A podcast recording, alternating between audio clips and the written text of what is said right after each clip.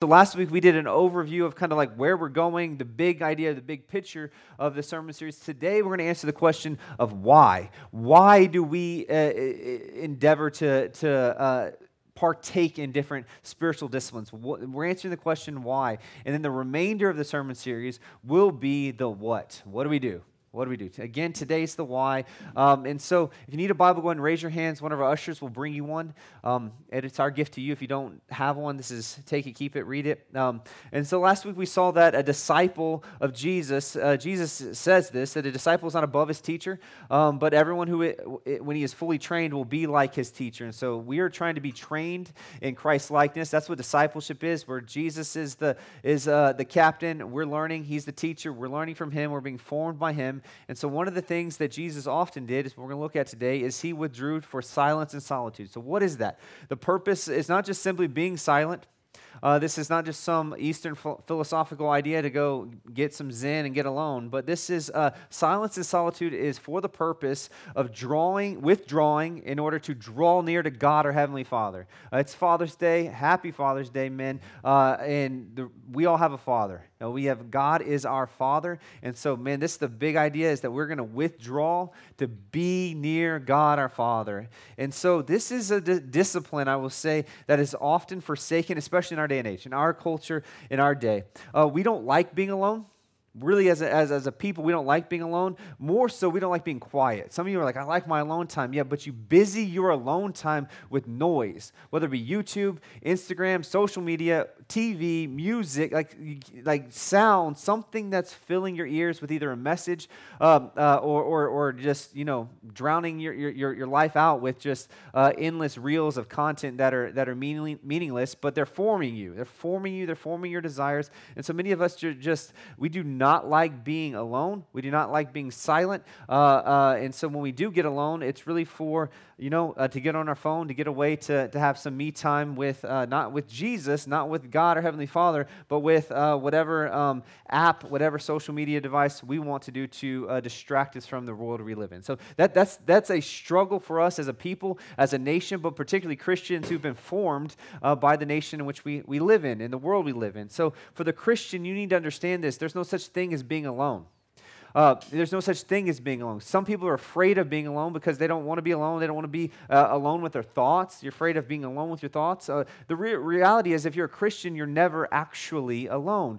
Jesus is with you. The Holy Spirit of God indwells you. Jesus said in the Great Commission that, that he will never leave you nor forsake you, that, that right, he will be with us till the end of the age. Jesus tells us he will be with us always. That means here on earth and then in the new heavens, new earth, Jesus will be with us ruling and reigning forever. Jesus is with us. That's what we need to understand. So there's not really uh, alone, being alone for the Christian is not uh, isolation and, and separation from God, but it's withdrawing to be alone with God, with someone, with God himself. Meaning that for the Christian, we got to put up our phones, we got to put them down, put away the T V, you know, you know, unplug the podcast, and get alone to be with God. And see, in Jesus' day, they didn't have so many distractions as we have.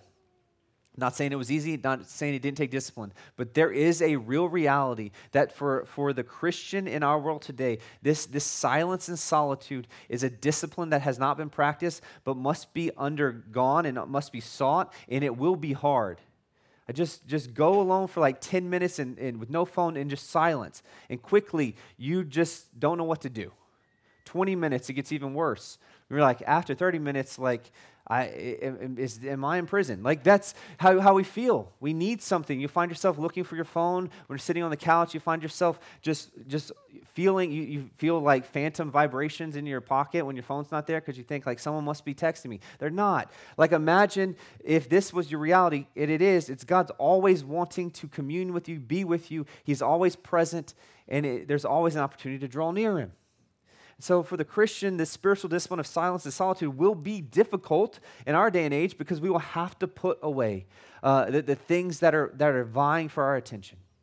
Additionally, I want to say when it comes to uh, being alone, seeking the Lord God uh, in silence and solitude, we ha- it, before, we've been studying First Corinthians, and when after this summer, after this series, when we jump into the fall, we'll, we'll look at spiritual gifts. If we're going to understand uh, the, the idea of spiritual gifts, uh, we, we must, uh, or we, and if we're going to study it, we must understand that there's there must be an enjoyment and a seeking of the presence of God, or those gifts are, are pretty useless without the presence and seeking the face of God.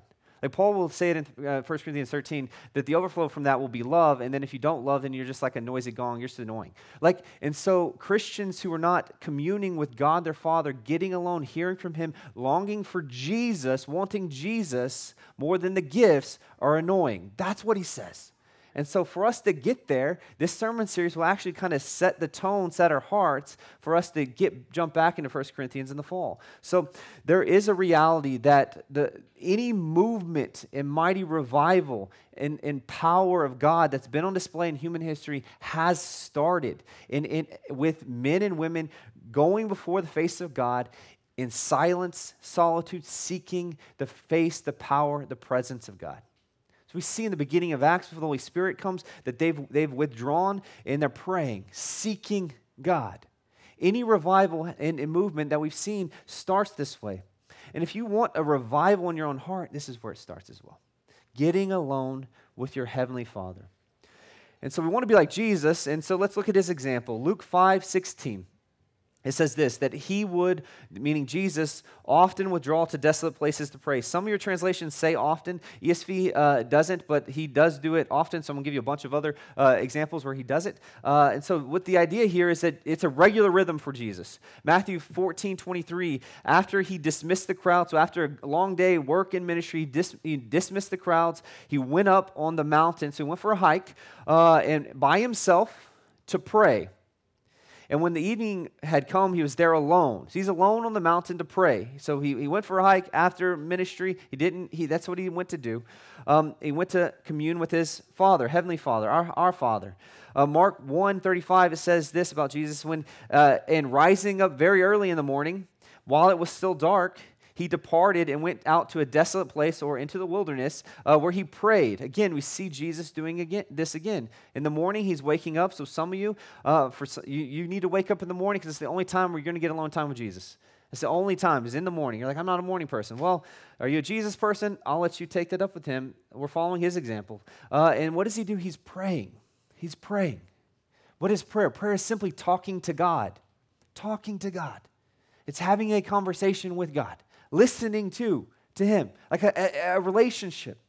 If you want a to cultivate uh, uh, an abiding relationship with the Lord Jesus and, and have a thriving life as a Christian, you must get alone with him and talk.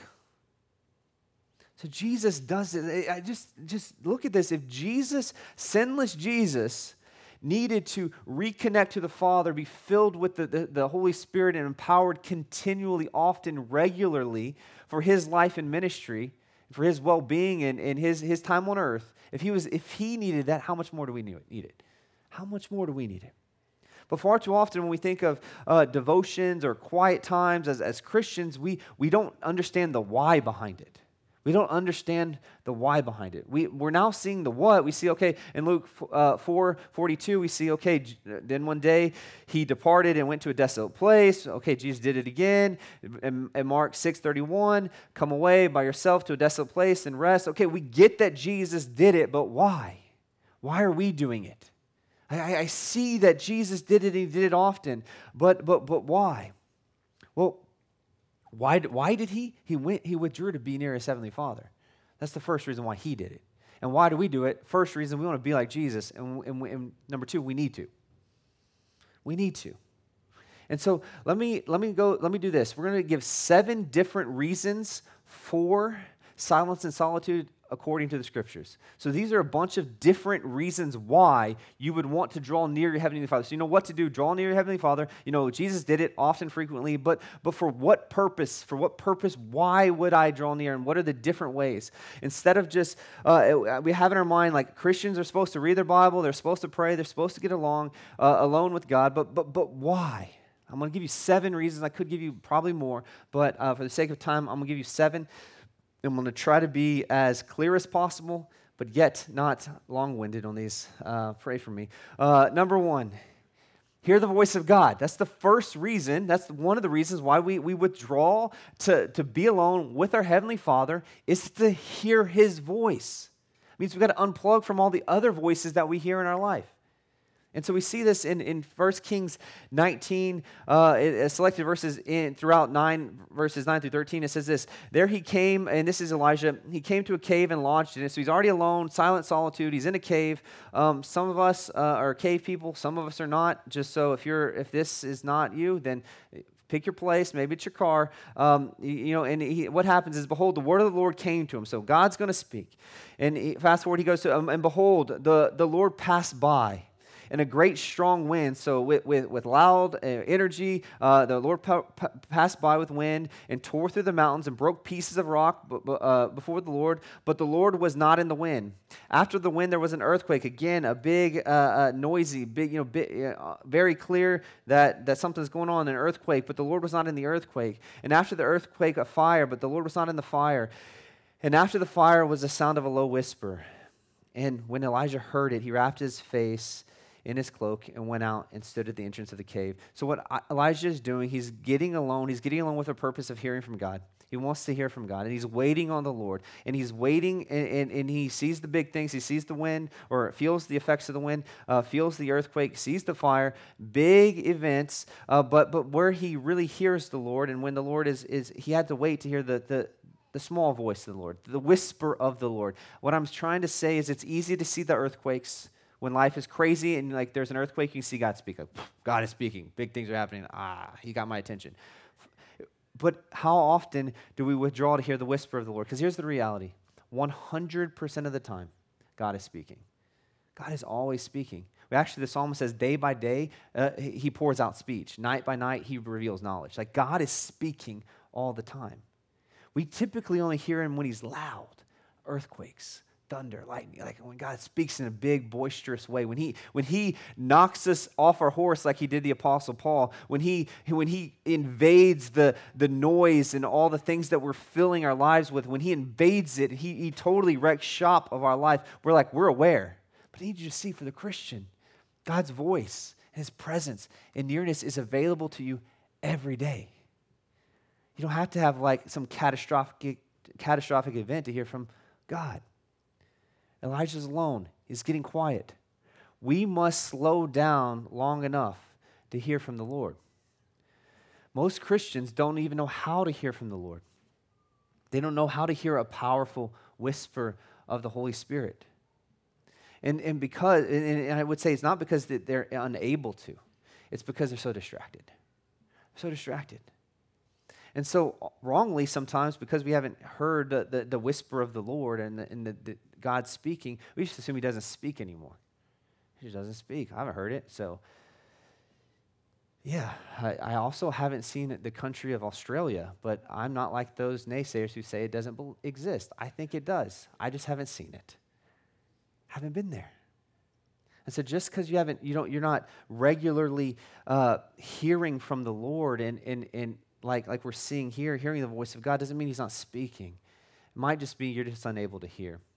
And so we might need to withdraw uh, to hear the small voice of God.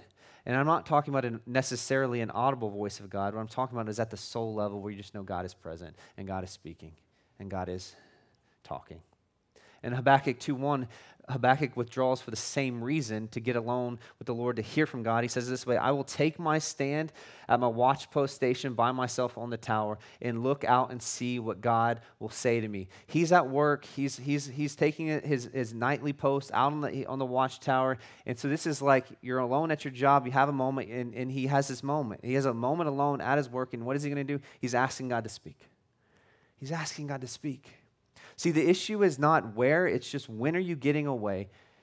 It doesn't matter. It doesn't have to be on a mountain. It could be in the car. It could be in the shower. It could be in the bathroom. Wherever it is that you can be alone for a moment, pausing with the posture where you want to hear the voice of God. Jesus says it this way, that He says the sheep, His sheep know His voice. The sheep know His voice. So Christians should know and be able to discern, is God speaking to me? And, and one of the ways we do know is that through the scriptures. If you know your Bible, you'll know when the voice you hear contradicts it. If the voice you're hearing contradicts the scripture, it ain't God. But far too often, Christians only want to, uh, you know, they, they only come to God's word to get information, and they're not listening for the voice of God throughout the rest of their day and the rest of their life. God, what do you want me to do in this circumstance? How do I need to respond? What is it that you're prompting me, you're asking me to do? It takes a, a type of silence and solitude, withdrawing to hear this. And so we must, uh, in order in order to cultivate knowing how to discern and hear the voice of God, it does mean that we got to know God's word.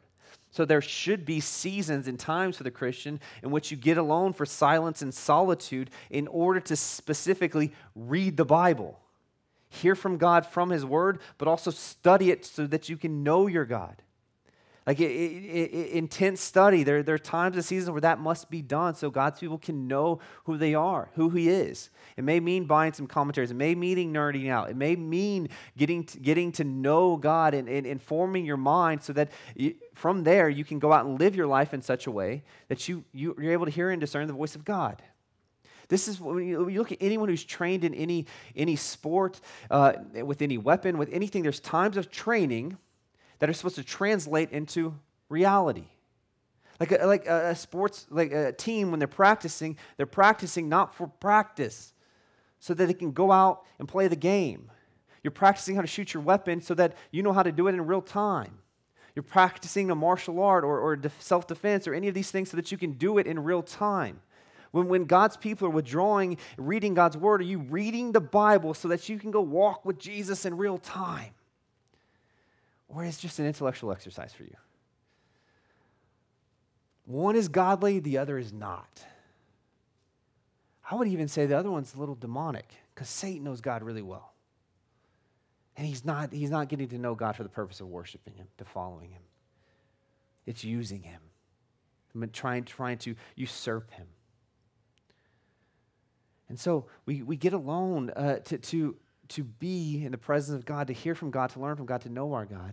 Additionally, John the Baptist, Jesus, and the Apostle Paul withdrew for silence and solitude for the purpose of training and preparation for ministry.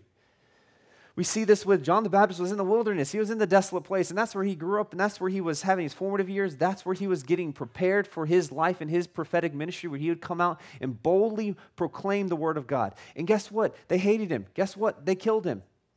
And, and how do you how did he have the confidence and boldness to do this? Well, he was regularly practicing, getting alone, being with God the Father. So he knew that if they opposed him, that God didn't. He could stand against the tyrants of the time because he knew his God. Additionally, Jesus, uh, before he started his ministry, he withdrew for, into the wilderness and was tempted by Satan. Like there was a temptation that shows, Satan shows up and tries to rob him of his time of preparation. Additionally, the Apostle Paul, once he gets saved, he spends three years in Arabia in preparation for ministry. So there, God may be calling you to ministry, but he, what he is, and, and if he is, he's definitely calling you to a time of preparation. It's not necessarily seminary, but it is getting alone and being with him and knowing him and his word. It is. And so I want us to see that this God is a father who loves his children and just wants to be with them. He wants to talk to them, impart wisdom. Yesterday, my, my son and I were driving. We were alone, and it was just this cool moment where I was reflecting on the sermon, but we're talking. And like, this is the moment. This is like silence and solitude. We're alone, and I'm talking to him. A father pouring into his son, telling him he's proud of him, talking about the day. Hey, what was fun? What, hey, it, it, this is that moment. That's what God wants to do with us, his children. And so the next thing we see is it's, it's similar to hearing the voice of God, but it's also, the next is seeking his presence. So we want to hear from him, and then we also want, we want him, just him, be with him. Like how many of you, like you're, you're, you're a quality time person and you just want to be with the people you love. You just want to be with them. Like you don't need to do anything. You don't care what you do. You just want to be present. That's God. He wants to be with you, and he wants us to want to be with him. And so just like I'm a father who loves being with my kids, God is an even better father who loves being with his kids. And so we must seek the presence of God. And we see this with Moses in, in Exodus thirty-three, eighteen through twenty-two. Moses says this, "Please show me your glory."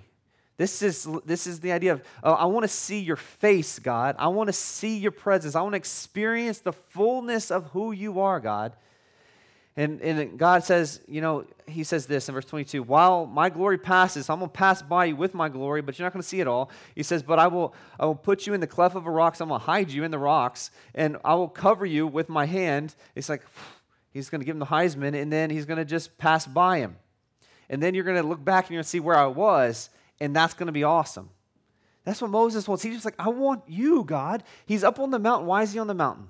He's gotten the Ten Commandments. So this is Moses. He's read the Bible. He has the scriptures. He has the Ten Commandments. And, and, and he's studied. He knows about God. What does that result in? It, well, it results in wanting to be in the presence of God. So if you are reading your Bible, studying your Bible, and it doesn't lead you to want to be in the presence of God, you're missing it. You're missing it. Now, I'm not saying that every moment, at every time, Moses was like, ah, show me your glory. This was like, ah, he was, he was, he was pumped. He had some really awful days. We have some really hard times. But I want us to see that there should be a desire in us as we read God's word to not just have information, but to want to be near the guy who wrote the book to talk to us, to want to want God. So many Christians are stuck in studying, and they're strong, and they're intellectual, and we attract a lot of those here to our church, and I get it. That's I like nerding out. I like books of the Bible. I like study. I like knowledge. But guess what's better than all that? The presence of God.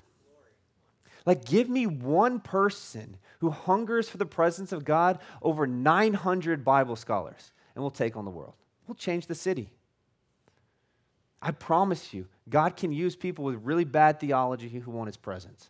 More, and he would more likely use them than great theologians who don't desire the presence of God. One has power, the other has, doesn't. One is glory to himself, one is glory to God. And I'm telling you, I love, I want to be right, I want to be accurate, I want to be clear. But the presence of God is what we ought to be after. It's God himself. It's like knowing all about your father, your family, but never enjoying a relationship with him. Some of you, that's your, this is why Father's Day is hard for you, is because you have a lot of uh, uh, stories about your father, even good ones, and he has a great legacy. He made a great name for himself. He was a he was an honorable dude, and a lot of people liked him, but you weren't close with him. It's like, I can talk a lot about my dad, but it's just we're we're distant. Christian, I plead with you, don't have that type of relationship with God the Father, where you can talk about all how all the good deeds and all the great things that God has done, how awesome he is, but you yourself are diff- distant. I would rather you be near God than to, to be able to quote a bunch of facts about him. Guess what ends up happening when you really know him? You can, it, no, the information sharing becomes really easy. It becomes really easy. Number three, worshiping God. So we, we draw near to God to hear from him. We want to seek his presence. And then what is that overflowing? Worship. Worship him. And so Abraham in, in uh, Genesis twenty-two five says he he was with his son, and they were they were going out. Uh, and he, he said to his young men, stay here with the donkey. I and the boy will go over there and worship and come to you again. So what we know, if you know the story of Abraham, what he's going to do, God has told him to, to make a sacrifice and to take Isaac and offer him as a sacrifice. Uh, God has planned to, to provide a uh, uh, another sacrifice. Abraham st- doesn't know all the details, but he knows that God will provide, so he doesn't know this. So he's like, hey, we're going to go worship, we're going to come back. So he has this idea in reality that, that God will provide something, uh, uh, and, and, and Isaac will not be sacrificed. If he will, he'll be resurrected or something cool like that. And so that's what Abraham's going on in his mind. And so he's going to withdraw to, to worship God. And that's what he says. He's going to go make a sacrifice, and he says he's going to go worship and come again. In Zephaniah one seven, so th- we have another version of worship where Zephaniah is coming before the Lord. He says, be silent before the Lord. So the idea here is worship is two things in the Old Testament. It's adoration. It's, it's what Zephaniah is doing. It's being silent, being in awe, in wonder, and adoration before the Lord. God is big and he's other. We're in awe of, of his majesty. That's what Zephaniah is saying. It's adoration. But there in Genesis, Abraham is, is showing an action, which we see this action is a form of, is the term is worship. We often tend to think worship is just singing songs or, or adoring God. It's both. It's adoring God, but it's also obeying God. So what Abraham is doing is he's going, he's obeying God through uh, through action. God has told him to do something, so he's got to obey. So getting alone for silence and solitude and worship uh, results in adoration, of course, standing in silence in awe of God. But oftentimes when we draw near to God to hear his voice and to seek his face and to, to be in his presence, he asks us to do something. He convicts us of sin, or he makes us aware, like, hey, I want you to, to, to walk in obedience like this. Like Abraham, I have some a task for you. I want you to do so. I need you to understand obeying God outside your time of silence and solitude is worship as well, just as much as being alone is. And so we withdraw to hear from God, but ultimately because we want to worship God, not just in our silence and solitude, but with our actions as we leave the silence and solitude time. And so sometimes we get alone to seek the presence of God and hear the voice of God, and, and, and God demands that we act. He speaks. Additionally, sometimes he, uh, he calls us to repentance, to, to repent of unbelief, maybe specific sins, which leads us to number four. So we're worshiping. The overflow of that is oftentimes repentance, repentance of sin. We're going to look at Isaiah six, one through seven, and we're going to look at this encounter that Isaiah comes into the presence of God. So he's done one through three. He's doing one through three, and this is what happens sometimes when one through three happens. I saw the Lord seated on the throne, high and lifted up, and the train of his robe filled the temple. Above him stood the seraphim, and they each had six wings. Two covered his face, with the other two he covered his feet, and the other two flew. Uh, and the other one, and one called to another and said, "Holy, holy, holy is the Lord of hosts. The whole earth is full of his glory." So they're even declaring what Moses was longing for. Like, there is the glory of God. He's holy. He's set apart. He's so beautiful, so majestic, so powerful that they're covering their body. They're covering their eyes. And, and the, the foundations of the threshold shook, and the voice of the Lord who called filled uh, of the house was filled. So God is speaking. God shows up. God is present. And when he speaks, it's like thunder, everything's shaking. The, the angels there and the seraphim, they're hiding their face because God is so glorious. The place is filled with smoke. And Isaiah says to him, "Woe is me, I am lost. For I am a man of unclean lips, and I dwell in the midst of people of unclean lips. For my eyes have seen the King, the Lord of hosts." Then one of the seraphim flew, having in his hand a burning coal that was taken from uh, with tongs from the altar, and touched. He touched my mouth and said, "Behold, this has touched your lips. Your guilt is taken away. Your sin is atoned for." What I want us to see is Isaiah comes into the presence of God. He withdraws to get alone with God, and he encounters the presence of God. He's aware and in awe of God's holiness. And what does he say? Woe is me. He literally says, I'm going to die. I'm going to die. He sees, he feels, this is the palatable, like he feels the presence of God in a powerful way. It takes his breath away. He feels like he, like Moses, like he's coming undone, going to die, seeing the presence and, and, of God fully. And what does he start doing immediately? Aware of the presence of God, what does he do? He starts confessing sin and the sins of his friends. Uh, my lips are unclean, and so is everyone else. Like, we are really, we sin, God. He's aware of his sin. He's aware of his sin. Far too often, we live in a world that that, that we don't want to be aware of our sin because we feel that uh, guilt and shame. And we're like, I don't want to be. This is, he's aware of it, and he's gladly confessing.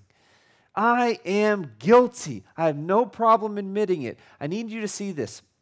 When you come into the presence of God, particularly uh, it, when, when we see him face to face, every knee will bow and every mouth will be shut. There will be no excuses that anyone can have. The presence of God will be so palatable that we'll all confess we're guilty. No one's going to be, I'm not guilty. Everyone's going to say, I am guilty. If that's going to happen, let's go ahead and adopt it now. Re- enter the presence of God, confess our sin, be willing to admit we were wrong. And what happens? He confesses his sins, and then he gets forgiveness. This is the gospel. Confess your sins. Receive forgiveness. God is willing and able and wanting to forgive you of your sin. Get alone. Hear from God. Read, study his word. Seek his presence. Come into his presence. Encounter his holiness. When you do, you'll be aware of your sin. If you're like me, when you're reading the Bible, you're like, I'm reading this, and like, I'm guilty. We have two options in that moment. We can either admit that we're wrong, like uh, uh, Isaiah, Isaiah, and confess our sin, or we could just edit the scriptures. We see that we're wrong. We see God is willing to forgive, and so God gives us a holy distaste for our sin. We confess it. We receive forgiveness. We remember the gospel. We turn from it. We cling to him, and we get our sins uh, atoned for. And after this, actually, it's not on the screen, but Isaiah, uh, actually, after this, we'll hear from God. And here's his ministry call after this. God calls him into ministry after this. Some of us are not struggling to hear from God because we're not making time. Some of us are struggling to hear from God because we won't repent. We're getting alone. We know our sin, but we're not turning from it. We're hearing it. Sermons. We're going to hear it. Like, I, I know where I'm wrong. I know where I need to change. I know where I need to walk in, in forgiveness. I know. I, I, I and, and so you're not hearing from God regularly because you're you're not walking with Him. Like you're you're you're you're doing the things. You're getting alone for silence and solitude. You're opening your Bible to pray. You're you're you're you're saying prayers that, that seem to be holy and right, and and they're good. But when it comes to the like turning from sin, just, I'm not going to do that one. Ah, just brush it off. Some of us can't hear from God because we won't get away. Some of us won't. Some of us who have gotten away won't can't hear from God because we, we are not encountering the power of and presence of holy conviction. Like, God, I don't want this sin anymore. And the turning and repentance. If you're aware of your sin, turn. If you're not aware, ask God to reveal it. That's what the psalmist does. Hey, help me to see it. I want it to see it so I can turn from it. See, we can't play off our sin as a big deal because if it was, or we can't play it off as if it's not a big deal because if it wasn't a big deal, then Jesus wouldn't have died. I mean, it, your sin killed Jesus. My sin killed Jesus. It's a big deal. And so next we see that if we're aware of our sin, we need to fight our sin. Fight it. Not cuddle with it, not coddle it, coddle it not, you know, uh, you just can merely confess it and not. We need to fight it. We need to fight it. So we get away from silence and solitude for power to fight temptation and sin. And so this is where God gives us a holy distaste by the power of His Spirit of sin. Additionally, the, the Holy Spirit is given to us to help fight our sin. We're told in Romans eight that if by the Spirit we put to death the deeds of the body, we will have life, we will live. We see Jesus withdrawing to fight temptation. This is amazing. Jesus never sinned, but He did fight temptation. He did fight temptation. Matthew four one, it says this, that Jesus was led by the Spirit into the wilderness, silent solitude, to what? Be tempted by the devil. Jesus gets led alone into the wilderness in order to, to put up a fight against Satan, to, to throw down. This is like the octagon, the cage. The cage is locked forty days. Jesus and, and Satan are going to go at it. And what Jesus actually uses is the Bible to fight him. But you know who also uses the Bible? Satan. He uses, he misuses and misquotes the Scripture to Jesus, to get G, to tempt Jesus into forsaking his mission, to atone for sins of the world. I, I need you to see this. The reason why Jesus went alone to fight temptation and he succeeded there, the reason why he did that is because we fail. He did it in our place. Jesus went away, fought temptation, resisted the devil in our place for us. So that James four, seven through eight can be true. That we can now, by His Spirit, by His power, through faith and repentance in Jesus, can now walk in what James tells us in James four, seven through eight. He says this, submit yourself therefore to God. Resist the devil and he will flee from you. Draw near to God, and He will draw near to you. Cleanse your, ha- cleanse your hands, you sinners, and purify your hearts, you double-minded. Sometimes we have no power over sin because we don't get alone with God to beg Him for power and to fight. Beg Him to fight. I just remember times where I've had experienced great freedom over things in my life is when I was just, I can't do this anymore. I'm fed up with it and with myself and sin in my own heart. And I would withdraw and I would just like, we would, I would just talk and pour out my heart to God and ask and beg for His power over, to overcome the strongholds in my life. Read Psalm one nineteen. This is what the psalmist does. He's like, make me to want your word, God. He says, I can't, you got to make me and give me a heart to want, want you. And when God does that, there's power, there's freedom. And so sometimes we got to get al- we we, we got to get alone to, to to plead with God or to process things with God, uh, to, to, to seek freedom. You're tired of your sins, so you're going to go plead with God. And you're like, God, I'm tired of this. And then you're going to process this. You're, why do I keep finding myself in this situation? So maybe you're verbally processing with God in prayer like this. God, why am I getting into this? Why am I always finding myself here? What do I need to do? What plan do I need to, to implement? How do I need to make safeguards? What action steps do I need to take? This is what's going on. This is what we must do. So then, what do we do when he speaks to us and says, and we're aware, like, oh, here's some action steps we need to take, and this is how we can guard our hearts, and this is how we can navigate and overcome temptations. And what we do, we submit ourselves to God. James four, seven, we submit ourselves to God. And then what do we do? We resist the devil. You're like, oh, I can't resist them. Yeah, you can, because the same spirit that empowered Jesus in the wilderness lives in you. You can resist him. He's already got a lethal blow. He's already been defeated. He's already been dethroned. Jesus is the king, and his spirit lives in you. So when Satan shows up, just, uh, man, I was going to say something that I couldn't say on this thing, Mike. Punch him in the face. Amen. That's what you do. You do. You resist him. Walk away. Get away from him. Resist. You're like, I don't, I don't have power for that. You do. You do. And the more you're acquainted with God in the presence of God, the more you remember that you have the power. And so you're submitting to God. You're not, you're not, you're not fighting him in your own strength. You're fighting him under the power and the banner of Jesus. And so there's a willful resistance to the devil himself and to the flesh and to temptation, a willful saying, I will not. Even if you feel like you want to, you say, I will not. I resist. So today, many Christians, this is a this is a pet peeve of mine, so many Christians today talk a big game about resisting tyranny and tyrants, but don't resist temptation. Drives me crazy. Like, well, we're going to stand up against the government, blah, blah, blah. No, you're not. You don't stand up against your own flesh. You don't resist the devil. Because you know what? He will flee.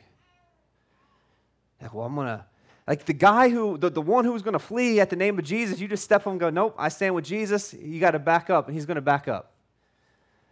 Government ain't going to back up. How are you going to fight the ones who come after you, uh, the, the, the, the, true, the true tyranny that comes for you? How are you going to stand up to that if you can't even step up to the devil who will just leave right away? I need us to see this, that we have been given a spirit-empowered rebellion and resistance that needs to just be acted on. Resist the devil, and he will flee. That's all he's, like, it's real simple. Resist him, and he will flee. And don't just stand there after and go, oh, I'm a hero, I resisted you. What does he say? He says, resist the devil, he will flee from you. Draw near to God. You need to resist him quickly, and he's going to flee, but you need to not stand there with your hands held high and look at what you did, because he's going to come back for, with a left hook. It's coming, and you're going to be, you're going to be leveled, because you're boasting in your own strength. You're not submitting to the will of God. You resist him, and you flee. Where do you flee to? You flee to your refuge, your strength, to God, the God of angel armies, the Lord of hosts. You'll draw near to him.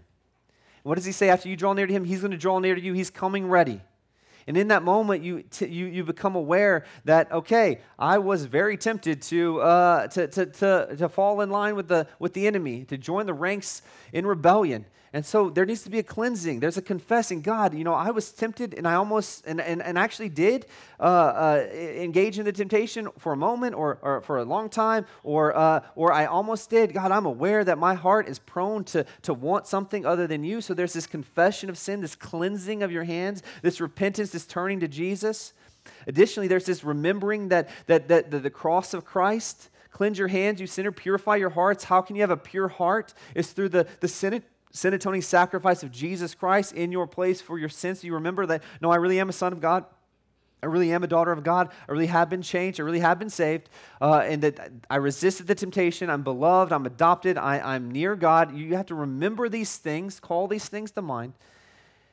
And then we, you continue following him. And when you don't, here's the reality of temptation. What it does is it says you're double-minded. Temptation makes us double-minded. It tempts us to serve two masters. To serve two masters. And so we must get alone, fight sin, fight temptation by remembering our King, what he's done in our place for our sin, where he's given us the power, and then walk out in obedience and resist the devil. He will flee. Number six, we must get alone, for silence is all to discern the will of God. This is going to be Jesus. If Jesus needs to get alone to hear, discern the will of God, you do. He's God. I just need you to see this. Like, he's God in the flesh, and he's about to get alone multiple times to hear from his heavenly Father, to get his marching orders to what to do in his ministry. Luke six, twelve through thirteen says this, "In these days he," meaning Jesus, "went out to the mountain to pray, and all night he continued in prayer to God." So he's praying all night. "And when day came, he called his disciples and chose them, the twelve, whom he named apostles." What he did, before he picked the twelve, he went alone to pray, make sure they were the right guys. And you're like, well, he must not have prayed hard enough because there was a Judas. No, Judas was handpicked for, for the rebellion. Like, he picked Judas on purpose. So he was like, probably, you know, when we see Jesus in the garden praying, uh, God, will you take this this this this from me? Do I have to go to the cross? Do I? I'm, I'm, is there any way to do this? It's probably what he was doing with Judas. I don't know. Don't don't quote me on it, but like, he's probably, really, this guy? This guy's a, he's going to steal from me. Do we really want this guy? He did. He pit, he went alone to be with the heavenly his heavenly Father, God our Father, in order to discern his will. And he picked the twelve from there after a night of, of prayer. So what I want you to see is this: before a big decision, before future plans, uh, financial decisions, you got to get away and hear from God. What do I do? God, where do we go? Well, especially if you're a father uh, or a husband leading your family, you got to get alone and figure out where you're going. Hear from God. And if you're married, you, you should consult your wife, and y'all should be in agreement on, on where you're going. But but there's this, got to get alone, hear from God. Not just this, I'll pray about it, but like, pray about it and journal, think, pray, ask God what you want, what he wants from you. Maybe you, you need to, after that time of silent solitude, seek godly counsel. But far too often, we're, we're more willing to seek godly counsel first before we get alone and seek God for his counsel. Jesus is called the wonderful counselor. Just saying, he's got the best counsel. In Luke four, forty-two through forty-three, it says this, that when it, this is Jesus, when it was day, he departed and went to a desolate place. And again, so he's there praying. And, and the people sought him. And this is Jesus. And they came to him uh, and, and would have kept him from leaving. So they wanted him to stay there. And so what he had just ended up doing is that he was he was casting out demons the night before, healing a bunch of people. Then he withdrew to the mountain to pray. And, I, and in the morning, daybreak, they come looking for him, and they have more stuff for him to do. If he would have listened to them, he would have done what they asked. It would have kept him from leaving. And so they had tasks. They had work for him to do. But what does he say? But he said to them, "I must preach the good news of the kingdom in other towns as well. I, for I was sent for this purpose. This is my calling." Jesus says no to casting out demons in this time in Capernaum. He, he, he says no to uh, healing people of their diseases. He says no to a bunch of ministry. To say yes to his calling, discerning the will of God, to go preach. That God the Father is just talking to him. He said nope to this one today. He said go there to preach the kingdom. That's what I got to do. Guess what he does along the way? He heals some people, casts out some demons. He keeps the thing going. But his purpose is he's, he's able to discern, God, what do you want me to do? And what I'm saying here is that we must be able to discern uh, what God wants us to do over the potential there is for us to do. There's a lot of potential for us to do. There's a lot of stuff that must be done. And so this is, this is you got to think, what not what can I do, but what must I do? And you must hear from God on that. Number seven, refreshment and nourishment from God. Another reason to seek silence and solitude. Mark six thirty-one says, "And he said to them, 'Come away,'" he's talking to his disciples, "'to a desolate place and rest for a while. For many were coming and going, and they had no leisure to even eat.'" So sometimes we must withdraw. Silent solitude, to be with God for refreshment and nourishment. Just reminded of this, actually, I'm, I believe this is the same scene where Jesus tells his disciple, "Come withdraw," because they'd just been doing a lot of ministry, and they had just been, John the Baptist had just died, and he says, "Come withdraw." And I think they withdrew, they got on a boat, and there was a storm, just saying. Like, I don't think they ever got the rest, like how we are thinking of it now. I just need you to, to understand it's not the, the actual stopping and pausing from the busyness and craziness of life. It's coming to God for rest and nourishment. So what ends up happening is they withdraw. Jesus says, "Hey, you need rest. We're going to come to a desolate place." And so what they're going to do is get on a boat to go to the desolate place, and, and there's going to be a storm while they're traveling. So it's going to get crazy. They're not going to get a good night's sleep. Like, well, what? Jesus, you said rest. I didn't get a good night's sleep. And they get to the other side. Guess what? There's going to be five thousand people that they need to feed. Like, when did we get to rest? Ever felt like that? Like, I got along to rest, and you're like, I didn't rest. Well, Resting is only rest when you're resting in the presence of God. So sometimes we need to get along. So the, the idea is withdrawing for the purpose of being near God. If, if it doesn't, if it goes uh, not according to your plan, that's okay because God's there. Jesus sleeps in the storms.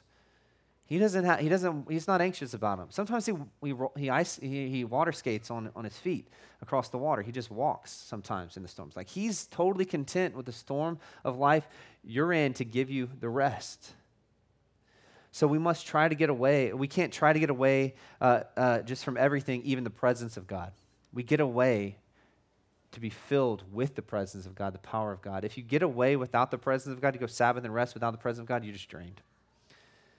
And so take time, absolutely. Plan time to get alone, to process, pray, to journal, to get refreshment, nourishment from God. But it's from God. Ultimately, I need us to see that this silence and solitude is an invitation to Jesus, just to come to him, to process. What are you going through in your life right now that you just need to process? Like some difficulty, some just confusion, some just sin maybe. What do you need to process with Jesus? The process, verbally process, maybe journal it out, verbally process. We need to process with Jesus. We get alone for silence and solitude also to pray, to talk to God, to talk to him. Sometimes we just need to be silent and be aware of who he is and be filled with his presence and just sit in silence. Sometimes we need to, to get alone for silence and solitude to be nourished by his word. Sometimes we need to, to get alone with God to pray for healing, for our own, our own, our own self, or for, the, for healing or praying for others that we need who need healing or need help, and you just set a time to get alone to pray. Jesus tells us that the, the Father in heaven, our Father in heaven rewards us when we pray in secret. Get alone to, to ask for things from God, to pray in order that he may hear and answer your prayers. Also, we get alone for silence and solitude just simply because we know God cares for us and wants to be near us. This silence and solitude creates this space for us to draw near to God. Moreover, it creates a space and a practice where all other spiritual disciplines like Bible reading, prayer, uh, journaling, uh, fasting, all these other spiritual disciplines we will talk about can actually happen. And so what can this look like? Be, in the last few minutes, what can this practically look like? It, uh, one of the ways it can look like is waking up early, just simply waking up early. Like this is what Jesus did. We see he we see he stayed up late at night, so there's waking up early and staying up late at night. Those are the two regular rhythms Jesus had. Typically during the day, he didn't withdraw unless he was withdrawing from a, a crowd that wanted to kill him. That's the only time he kind of he ran away. He typically in the morning, he, he understands he has work to do. So before the work, he gets alone, and after the work, he gets alone. Morning and evening can be your, your, your two ideas where, where you should make regular rhythms of, of being uh, uh, having a time for silence and solitude. Uh, or you can just block out time midday. So sometimes I've done this where it's like ten minutes in the morning, uh, ten minutes right before lunch, ten minutes right before I come home. Like those, and that, for some of you, that's a car ride. That's your car ride. So it can look like a car ride. No more podcasts, no more music, just silence and solitude in the car. I do this regularly. It's rare that I ever drive with music. It really is rare, unless with other people in the car.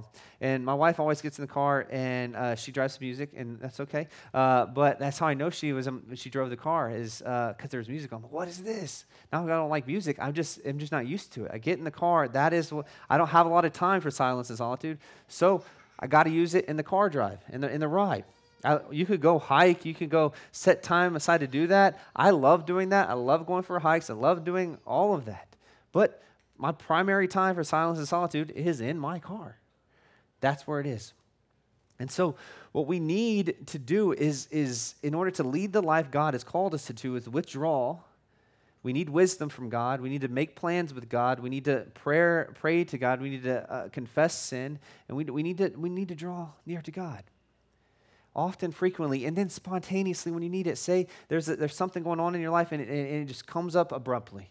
You're like, I, I need, I can't, I need, can't make a decision right now. I need to process this. Can you take five, ten minutes, one minute? Maybe you're in a fight with your, your spouse. Maybe you, you're, you're frustrated. Maybe you're, you're frustrated with someone just in general. Can you take a step back for a moment and just ask God, God, give me your heart. Uh, is there something going on in my heart that I need to confess to you? Uh, give me clarity. How do I lead my family? How do I lead in this situation? I, I need your help. I don't know what to do. Ask, calmly wait, and then begin to plan. You'll be surprised how powerful the Holy Spirit just begins to make things make sense, things that were once unclear become clear simply because you tapped into the Spirit and power and presence of God instead of just walking in your own ways. And so I'll say this, if you're a worrier, if you're a worrier, silence and solitude is not, I got to get a way to block out my thoughts. Silence and solitude is a time for you to take those thoughts to Jesus. Meaning, if you can worry, you can pray. If you're a really good worrier, you're a, you could be a great prayer today. You just take your worries and just tell them to God. That's what you do. And so many Christians fail to get to know God and, and withdraw to silence and solitude because they just see this uh, this this is just a disconnected uh, reality. This this this task that I just got to do. Yes, you got to do it. Yes, it takes discipline, but I need you to see you're meeting to hear with the living God. You're meeting with God. If your boss set aside a meeting time for you and scheduled for you to show up, you'd probably show up. God wants you to show up. Withdraw, be near him. And he wants you to want to. He wants you to love him. Until you don't, and if you were right now, I don't want to, then it's just going to be discipline and drud- drudgery. Do it. While you're doing it, ask God to give you a new heart, to change your mind. Confess the sin. God, I'm drawing near to you out of, out of obligation. I don't want to. I want to do it out of joy. Don't be surprised when he gives you the answer to that request. The point is, you will never experience and know the awesomeness of the presence of God and the nearness if you don't take time, plan, and go seek to do it. And so, we're reminded, James four eight, like we spoke to earlier, says God says, draw, if you draw near to God, he will draw near to you. There's the promise. Draw near to him, he's going to show up. And so lastly, there's four rhythms that I just, I'm just going to touch on real, real quick. You should create daily, weekly, monthly, annually rhythms for times of silence and solitude. It doesn't necessarily need to be like uh, a trip annually where you spend the entire time alone and in silence, but I'm saying just different types of rhythms, daily, weekly, monthly, annually, in order to withdraw, to be with the Lord God, to hear from him. Annually may be a time where you set aside to plan for the next year. Monthly may mean reca- looking back at the last month. What do you want to do in this next month? Uh, uh, weekly is just maybe reexamining your week. Maybe maybe I spend the time weekly uh, to pray for specifically for our services on Sunday. Like what what is it weekly can you with can you do? And then a daily, a rhythm, a morning and evening, something like that, five minutes to twenty minutes, set times. You're always going to show up. Can you do that?